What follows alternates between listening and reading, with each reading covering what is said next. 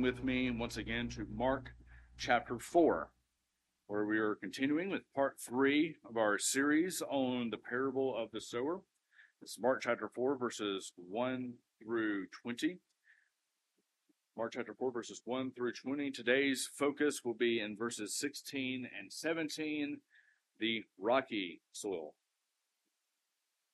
Before we read God's holy, inerrant, and inspired word, let's go to Him once again in prayer asking that you would please help us and add his blessing to it. Our Heavenly Father, these are not the words of men, these are the words of God, breathed out and written down by your apostles, your teachers, the disciples of the Lord Jesus Christ, that your church may not be without a witness. Not a witness, not just a witness to things that have happened, but also a reminder of what has happened and why we so desperately need it every single day. Father, we need Jesus.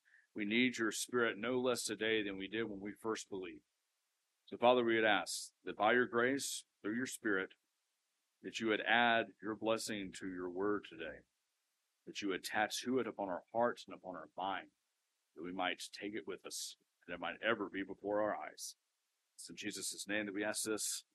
Amen. Hear now the word of God, Mark chapter 4, verses 1 through 20. Again, he began to teach beside the sea, and a very large crowd gathered about him, so that he got into a boat and sat in it on the sea. And the whole crowd was beside the sea and on the land. And he was teaching them many things in parables. And in his teaching he said to them, Listen, behold, a sower went out to sow. And as he sowed, some seed fell along the path, and the birds came and they devoured it. Other seed fell on rocky ground, where it did not have much soil, and immediately it sprang up, since it had no depth of soil. And when the sun rose, it was scorched. Since it had no root, it withered away. Other seed fell among the thorns, and the thorns grew up and choked it out, and it yielded no grain. And other seeds fell into good soil, and produced grain, growing up and increasing, and yielding thirtyfold, and sixtyfold, and even a hundredfold. And he said, he who has ears to hear, let him hear. And when he was alone, those around him with the twelve asked him about the parables. And he said to them, To you has been given the secret of the kingdom of God, but for those outside, everything is in parables, so that they may indeed uh, see, but not perceive, and may indeed hear, but not understand, lest they should turn and be forgiven. And he said to them, Do you not understand this parable? How then will you understand all the parables? Sower sows the word. And these are the ones along the path where the word is sown. When they hear, Satan immediately comes and takes away the word that is sown in them. And these are the ones sown on rocky ground, the ones who, when they hear the word, immediately receive it with joy. And they have no root in themselves, but endure for a little while. Then, when tribulation and persecution arises on account of the word, immediately they fall away and others are the, are the ones sown among thorns. They are those who hear the word, but the cares of the world and the deceitfulness of riches choke the word, and it proves unfruitful. But those that were sown on the good soil are the ones who hear the word and accept it, and bear fruit, thirtyfold, sixtyfold, and a hundredfold. Amen. So since the outback, uh, outbreak of uh, COVID, um, it's kind of taken over the world. Luckily, we're kind of on the tail end of it. Um, it's a very odd disease, though, isn't it? I mean, when in 2020, when words are spreading about this kind of virus is just kind of sweeping the world, there was a lot of fear about it. But then when it started to take over, it realized it, it just affected people in very, very different ways. Some people would get deathly sick. Other people seem to be very not affected by it very much at all. One of the strangest things about the disease, and last I checked, I don't think the medical professionals have quite figured out why this is, but people losing their sense of smell and their sense of taste. Uh, Hillary in our household in uh, I think 2021, I think she was probably uh, patient zero who came down with it, but she was barely had a sniffle. The only reason that she even knew that she had anything was we went to uh, Bath and Body Works for a gift for somebody where she's trying to smell candles, and couldn't smell a thing. I get it in August of 2021. And when I get it, I had a lot more than just the sniffles. I was sick as a dog for about two or three weeks and lost my sense of smell and taste. But like Hillary, she only lost it for, uh, it's like a couple of weeks or so. I went months without being able to smell or taste anything. And she can tell by looking at me, eating is more than just something that I have to do. It's kind of a pastime that I have. It's the thing that gets me out of bed most mornings. I love eating. I love things. I love food that tastes really good. And for several months there, couldn't taste a thing. We went to, um, it was our anniversary. We went to this really nice restaurant in Huntsville, uh, Alabama. Um, Hillary got steak. I got steak. She raved about how it was one of the best steaks she'd ever had in her life. All I could tell you about it was that it had salt on it. That was it. Well, my taste has come back, but it's not quite the same. Most things haven't been affected, but there are certain things that I eat that don't taste today the way they would have in July of 2021. One of those things is milk chocolate. Uh, milk chocolate now, I still like it. I had a, had a Rolo this morning. Um, I like I like milk, I still like milk chocolate, but it has a very distinct kind of metallic copper-like taste to it. Uh, that's kind of there in the background. It's a very strange thing. Probably the strangest thing is, in July of 2021, if you had asked me what is my least favorite food, the thing that I just cannot stomach, it was green olives. They disgusted me, uh, like gag inducing. Um, I ate six of them jokers last night. I can't get enough of them. I love them. I, COVID changed me in a deep and meaningful way. the Word of God does the same. The gospel of Jesus Christ has that same effect. It changes us. When I became when I became a Christian, um, a lot of people's testimony is they can't, and I really love this testimony that I, I can't remember a time where they didn't believe on Jesus Christ. They didn't. They didn't. Can't remember a time where they didn't know themselves to be a a sinner in need of a savior. I, I really appreciate that one. That's not my testimony. I was an atheist while I was in college, and then when I became a Christian, it was kind of a like a light bulb turning on moment uh, one night in the shower, and when I woke up the next day, I was a different person. But for everyone like that, I think we might also know somebody who's had an emotional type encounter with the gospel, who seems to have been changed, seemed to have been a, a new person, a new creation, and then slowly but surely over time, they fall away. Why is what is going on? These next two soils today we'll be looking at the rocky ground, and, uh, and next week we'll be looking at the the thorns. Both of these types have in common that at some point they show all the signs of being a Christian, members of churches probably. They've partaken the sacrament, they've been baptized, they take the Lord's Supper, they sit under the preaching of the word, and then for one reason or the other, they leave the faith. They exit the kingdom of God. Today we're looking at the rocky ground, who will leave specifically because of the threat or maybe even the presence, tribulations, trials, and persecutions. This morning I want us to look at this rocky ground, and I want us to look at it in two parts. First of all, I want us to observe the shallowness of faith. What does a shallow faith look like? Faith is planted in the rocky soil where it can't drive down very deep. What is the soil that it is planted in? How is it shallow? And the second part I want us to look at is the sureness of suffering. Sureness of suffering the shallowness of faith. Let's begin by looking at the shallowness of faith. Let me read for you again verse 16 into about the uh, first half of verse 17. And these are the ones sown on rocky ground, the ones who, when they hear the word, immediately receive it with joy, and they have no root in themselves they endure for a while. I want us to begin by looking at what it, when it says, and they have no root in themselves. This is to say that it is shallow. The rocky ground have a top layer of good soil. It looks like it, it looks like it's going to produce something that is good, but underneath it, it is very hard. It's very rocky. This is something that we have uh, in our home in Huntsville, Alabama. We live in what is called limestone county, and it's called limestone county because you got a layer of dirt and then just solid rock underneath that dirt. Uh, our neighbors learned that the hard way when they were trying to build their fence and went through several machines were trying to dig down into that stuff. You had to you had to break it up first. See, when you try to grow things in that, it becomes difficult. The things that grow in it, because their roots don't go down very deep, particularly if it's something like a tree or something like that, it just it's not going to last. It's going to fall. For the Christian, if our faith is planted in shallow soil, it will not last. It will not endure the hardships of the Christian life. So, what does this shallow soil look like? Where is it? Jesus gives us the answer here, I think, in verse 17. He says that when they receive the word, those who are like the rocky soil, when they receive the word, they receive it with joy. Now, this, this is where I want to draw our attention to here.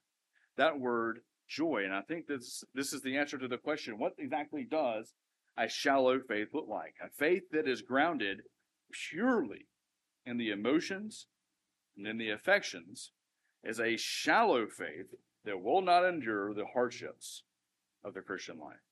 Now, before I go any further in this, I want to make before I make sure that you understand what I'm saying, I want to make sure that you understand what I'm not saying. And, and that you're not misunderstanding what Jesus is saying. He is not saying that the emotions and the affections are bad. These are not evil things. In fact, I think they are crucial, even essential for the Christian life. In fact, one of the ways, so in fact, one of the things that I'm thinking as I am as I'm preparing a sermon, as I'm writing my sermon out, as I'm making my outlines, as I'm meditating on the text, the thing that I am asking myself is, how can I engage the affections of those who will be sitting in the pews of Salem Presbyterian Church. Because here's the thing I don't want to just take information from my notebook and put it into your brain. I don't want to just give you the words so we just we just had some people take the officers take take some vows and they just they say I do I do. Well, here's the thing: anybody can say I do. Anybody can say Christ is Lord. Anybody can, can correctly go through the Apostles' Creed. Just give them a little bit of time to memorize. I don't want you to have a lifeless confession. I want you to have a confession with life. In order to do that, I need more than your intellect. I need more than your mind. I need your heart. R.C. Sproul talks, talks and speaks in this way when he speaks of his own ministry of teaching. He says, When I teach, I want to teach in a way where I make it clear that I don't just want your mind, I want your heart. I want the seat of your affections. I want every time that you darken the doors of this church to have your affections, your love for God, your love for Christ, your hatred of sin to rise up within you this is my one of my goals in preaching. I want to engage that part of you.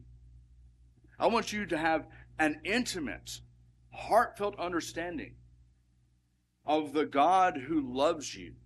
Not after you've gotten your act together, not after you've become righteous enough, but the God who loves you in your sin while you were still a sinner, as you were still as you were still a, a thief, a liar, a gossip, a porn addict, whatever it is, while you were still in sin, he loved you so much that he gave his only begotten son. It's one thing to die for someone that you like.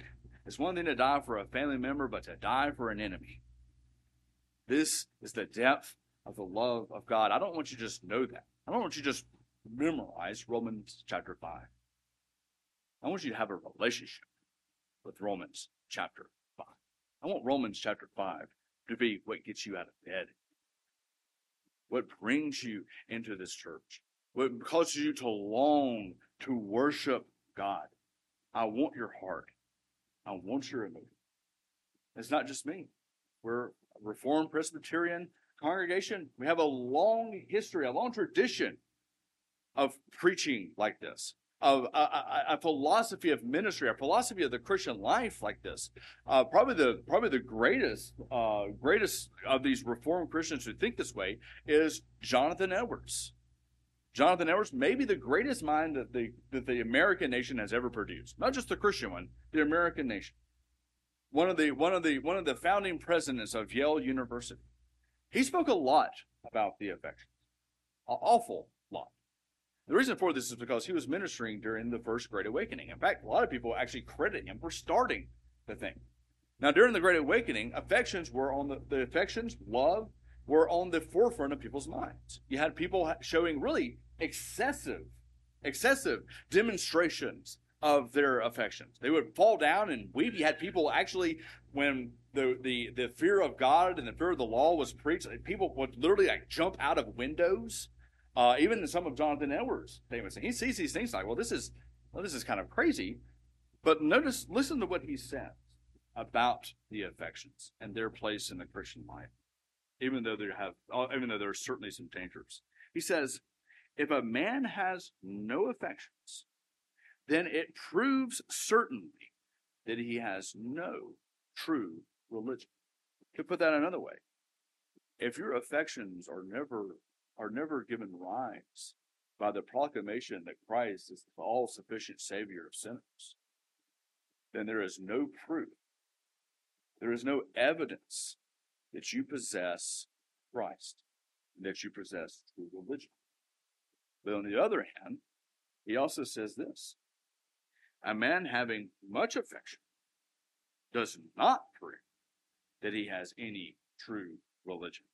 To put it in another way, to really summarize the entire idea of his book, Religious Affections, Edwards is saying that even though affections are inseparable from the Christian life, if all a man has are his affections, then there is no reason to believe that he is a Christian at all. And I believe that this is at the heart of what Jesus is trying to get at, what he is warning us of. Simply because someone has an emotional experience upon hearing of Christ, that does not mean that they have truly received Christ. And I have seen this play out in my life over and over and over again. When I was young, as a member of the youth ministry, when I used to work in youth ministry back in my, my Baptist days, we would go every summer to these church camps. I was either a chaperone or I was actually partaking in it as a youth myself. And it never failed. You spend there for uh, the better part of a week, sitting under the, the, the day in, the day out, preaching of the word, and usually not by, you know, you know, some guy that doesn't know what he's doing, but somebody who's very good at it. Somebody who's a very, very good preacher, and you're just in it, in it, in it, in it, in it, and then you come back and you do, you feel like you're you're changed. All of a sudden your your parents aren't having to drag you to church anymore. You're actually kind of enjoying it a little bit. You're not sitting there just when you're singing the songs, you're not sitting there just kind of muttering them. You're actually singing with, with heart and with feeling. You're endeavoring to new obedience. I, I call this church camp syndrome. And unfortunately, it is a temporary syndrome. It's a temporary disease. Because what ends up happening for many, I would count myself very often in this category, slowly but surely, we would begin to fall away. Attendance would become more challenging would become less enjoyable. Then it would become less frequent. Our lives would become less Christ like. And then the next thing you know, it was as if nothing had ever happened in the first place. Everything was back to life as usual. But not everyone is like that, are they? There are many people who go to those church camps and they come back different people. They persevere yeah, sure, they might come off with the, the, the emotional high of it, but nonetheless, they still persist. Actually, Joe Steele, who preached my invocation, he became a Christian at a vacation Bible school. I think I can't remember how old he was. I mean, 10 years old or something uh, coming out of Mormonism. He was a different person. Why is it? What is the difference between those who persist in the faith and those who fade back into their previous lives? What is this deep soil that are that their faith has been laid its roots in? The answer is this. Their faith is rooted not merely in their joy, but in their knowledge of God, their knowledge, the gospel, the knowledge of Jesus Christ. It is the heart meeting the mind. It is the affections being drawn up by true doctrine and true religion. You see, this is very important. Our faith is not meant to look toward a particular feeling or a warm and fuzzy thing. Our faith is designed and given to us that we might look to a person, Jesus Christ, and what he has finally accomplished on our behalf.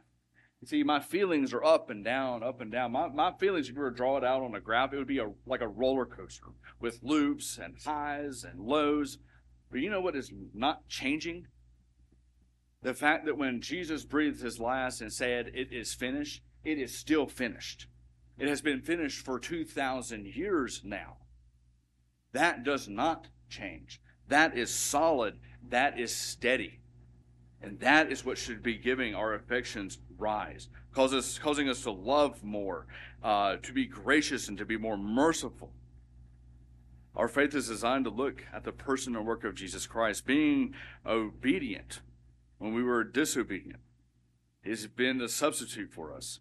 He was a substitute of our penalty, bearing in his body and soul God's wrath for our sin. I can't change that. Thank God. I cannot change that. Let's look at Jesus as an example of this. See, our emotions, our affections, think of them as being kind of like a, a motor that drives Christian doing. But let's imagine for a second that the only thing that drove the doing of Christ, the obedience of Christ, let's imagine for a second that that was purely his emotions, purely his affections. What would that mean for us today? He delighted to be obedient. He delighted to do the word, to do the law of God, to be obedient to it, to be righteous. It was a good thing. It was a delight to him, delight to his soul.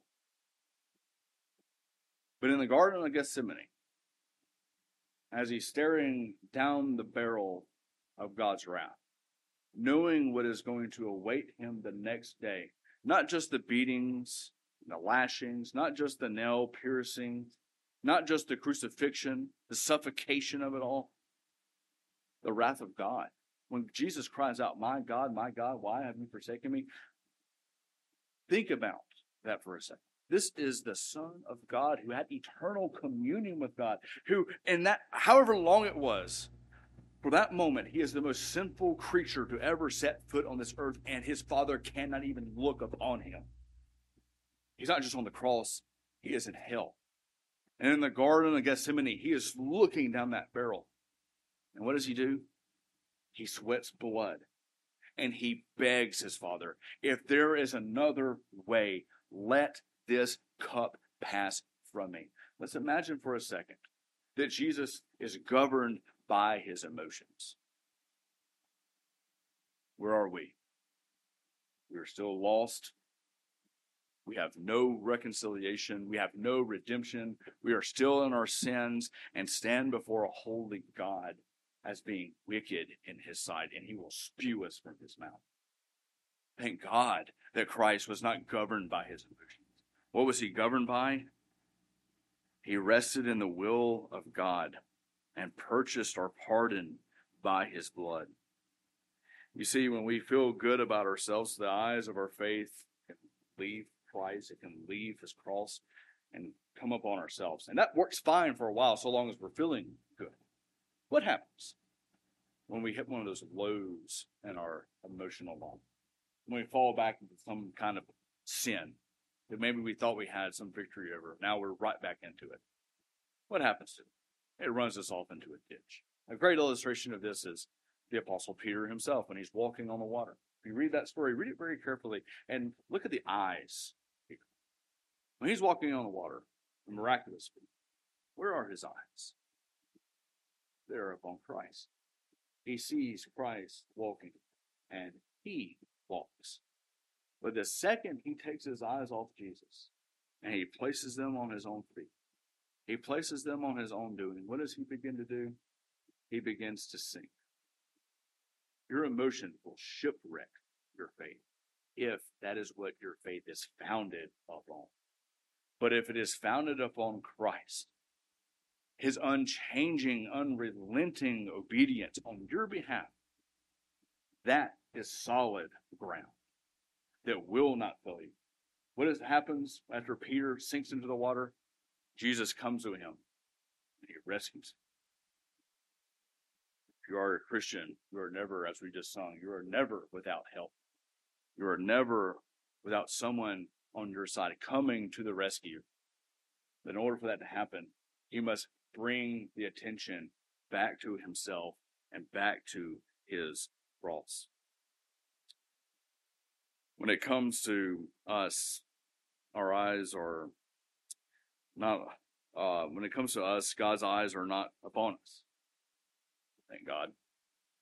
When God looks at me, he sees Jesus. That is true of God. Shouldn't be true of us as well? Shouldn't our eyes always be upon Christ? Shouldn't we be hoping and praying that God does not looks at me, he doesn't see a sinner, he instead sees the righteousness of his son, Jesus Christ? I was teaching school, this is a few years ago, speaking about this idea that God doesn't see Nick Robinson, he doesn't see you, he sees he sees Jesus, and how there's how that's really where Christian hope comes from. Heaven forbid he sees me. And as I'm teaching this to class, a, a, young lady speaks up and says, "When God, when I stand before God, I'm going to stand there as, as a as a strong and independent woman." And I said, probably a little too quickly. I said, "Ma'am, if you stand before God as a strong and independent woman, you will go to hell.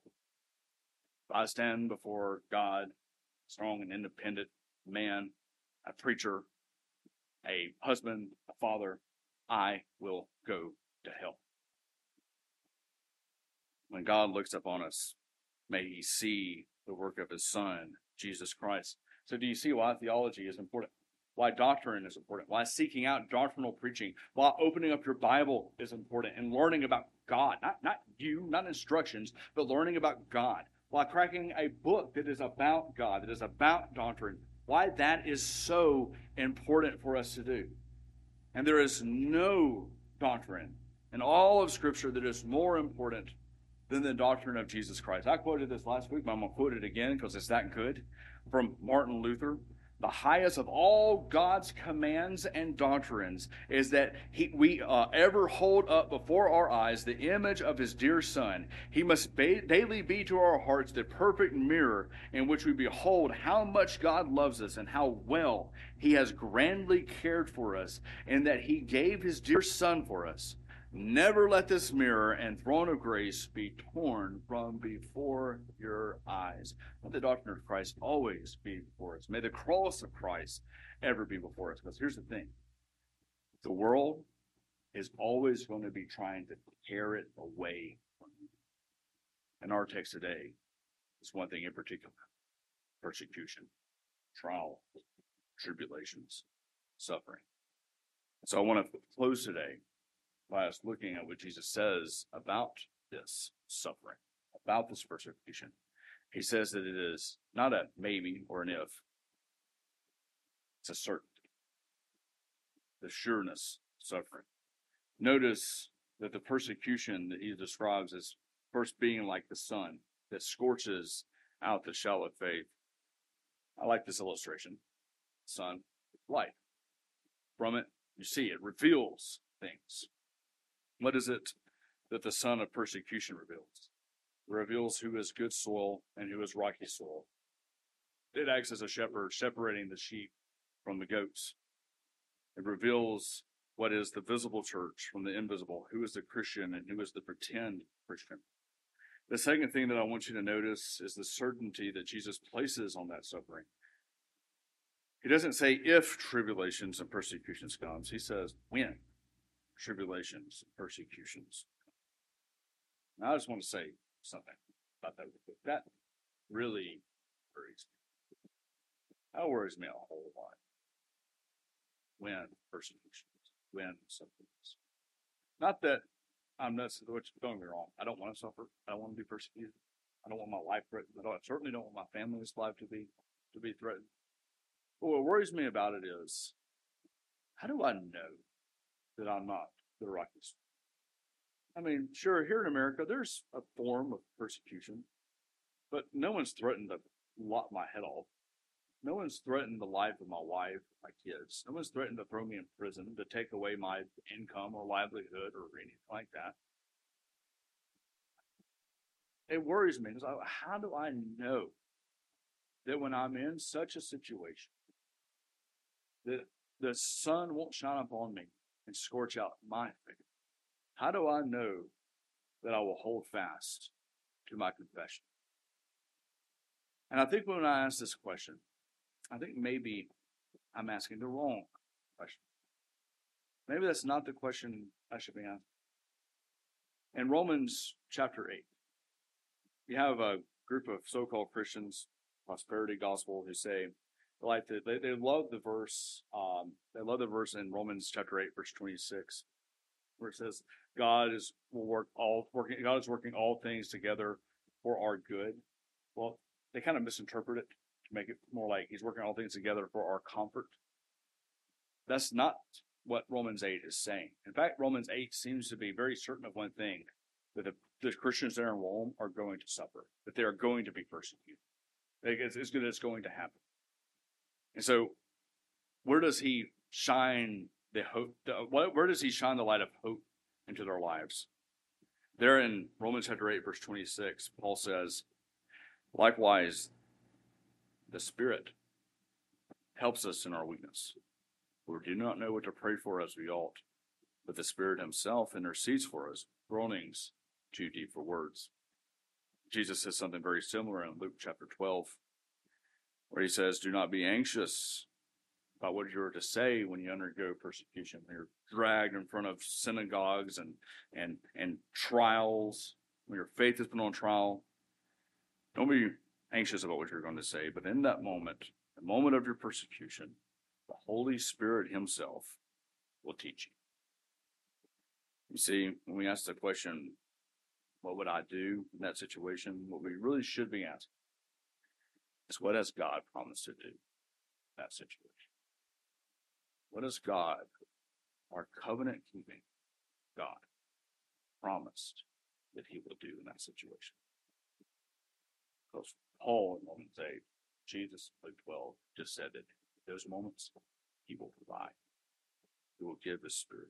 So don't ask, what would I do? Ask, what has God promised to do? And then ask yourself, a theological, is God faithful? Is your God faithful?